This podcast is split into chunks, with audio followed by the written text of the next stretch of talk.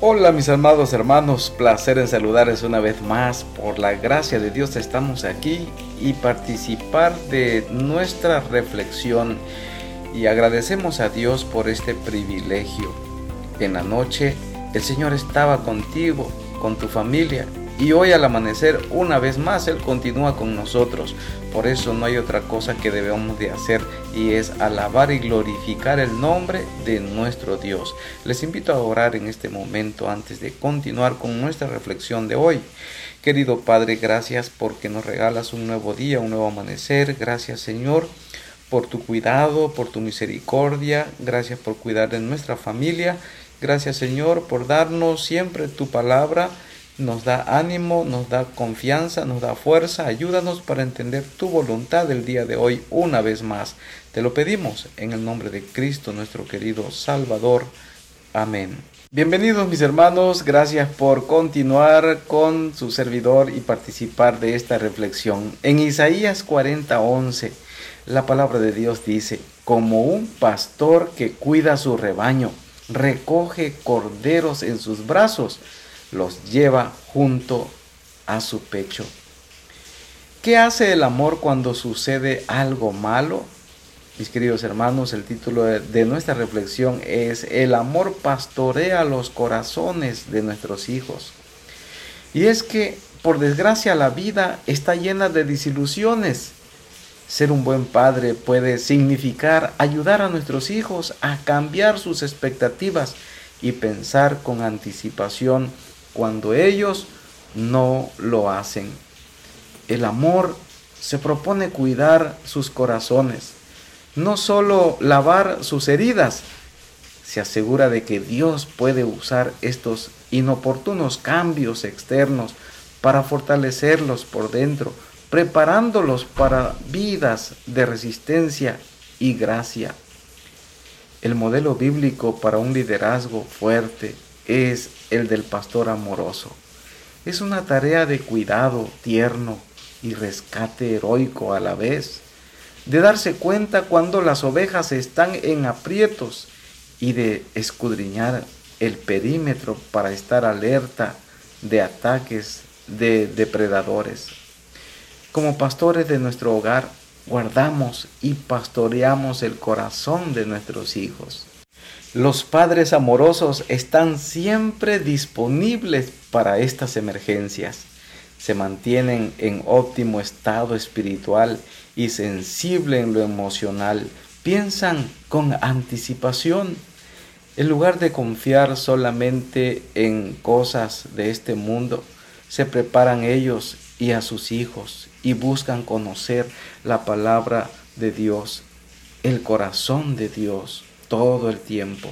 Se abastecen de antemano de provisiones bíblicas y las mantienen a la mano para aplicarlas directamente en cualquier crisis en la vida de los hijos.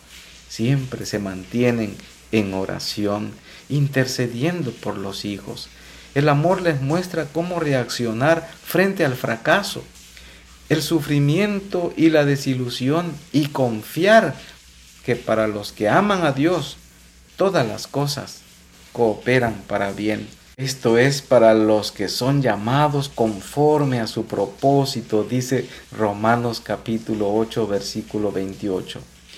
Mis apreciados hermanos, nuestro modelo es Jesús, nuestro Salvador, el buen pastor que da su vida por las ovejas. Es un modelo maravilloso para cada uno de nosotros como padres que nos interesa el llevar a nuestros hijos a los brazos de Cristo Jesús, para que no se pierdan, para que no sean arrebatados, ni uno de ellos se pierda. Es cierto, mis hermanos, la vida es difícil, pero el amor es más fuerte, más sólido, más sabio. Puede preparar a nuestros hijos para cualquier cosa y enseñarles a responder con gracia y valentía en todo momento. Mis apreciados, en el libro de Salmo capítulo 23, la Biblia dice, Jehová es mi pastor, nada me faltará. En lugares de delicados pastos me hará descansar, junto a aguas de reposo me pastoreará, confortará mi alma, me guiará por senda de justicia, por amor a su nombre.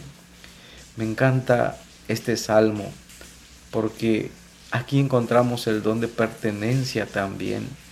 Tú tienes a tus hijos y les amas y ellos desean ver en ti la seguridad de esa conducción. Por eso cuando comienza diciendo este salmo, Jehová es mi pastor, nada me faltará, está diciendo que nosotros debemos de aprender de que nosotros ahora dependemos de alguien y es de Cristo Jesús, nuestro Salvador. Mis amados hermanos, cuando nosotros somos pastores de nuestro pequeño rebaño, que es la familia, entonces podemos encontrar fuerza en el Señor para poder dar el alimento adecuado a nuestros hijos. Y no me refiero solamente al alimento material, sino también al alimento espiritual. El Señor nos ayuda a ser sabios para poder tener lo mejor para nuestros hijos, para nuestra familia. El modelo perfecto, por eso, es Cristo Jesús. Mis apreciados, cuán importante es depender de Dios. Nuestros hijos deben de saber cómo enfrentar el futuro. En el libro de San Juan capítulo 16 versículo 32 y 33 la Biblia dice, He aquí la hora viene y ha venido, que seréis esparcidos cada uno por su parte y me dejaréis solo, mas no estoy solo, porque el Padre está conmigo. Estas cosas os he hablado para que en mí tengáis paz. En el mundo tendréis aflicción, mas confiad, yo he vencido al mundo. Como padres también debemos de estar conscientes de que nuestros hijos en el futuro también van a enfrentar algunas cosas, pero dales ánimo porque no estarán solos. El Señor estará con ellos, Dios estará con ellos, pero es necesario que tú les enseñes desde casa. Mis amados hermanos, el desafío de hoy es participa con tus hijos de estos pasajes para hablar hoy y enseñarles que deberían recordar cómo también tienen que reaccionar durante los tiempos difíciles.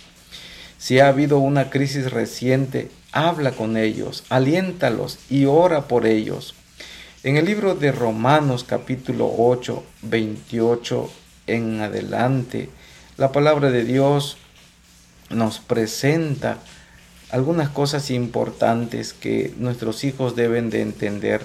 Y la Biblia nos dice, y sabemos que a los que a Dios aman, todas las cosas les ayudan a bien es a saber a los que conforme a su propósito son llamados, porque a los que antes conoció, también predestinó para que fuesen hechos conforme a la imagen de su Hijo.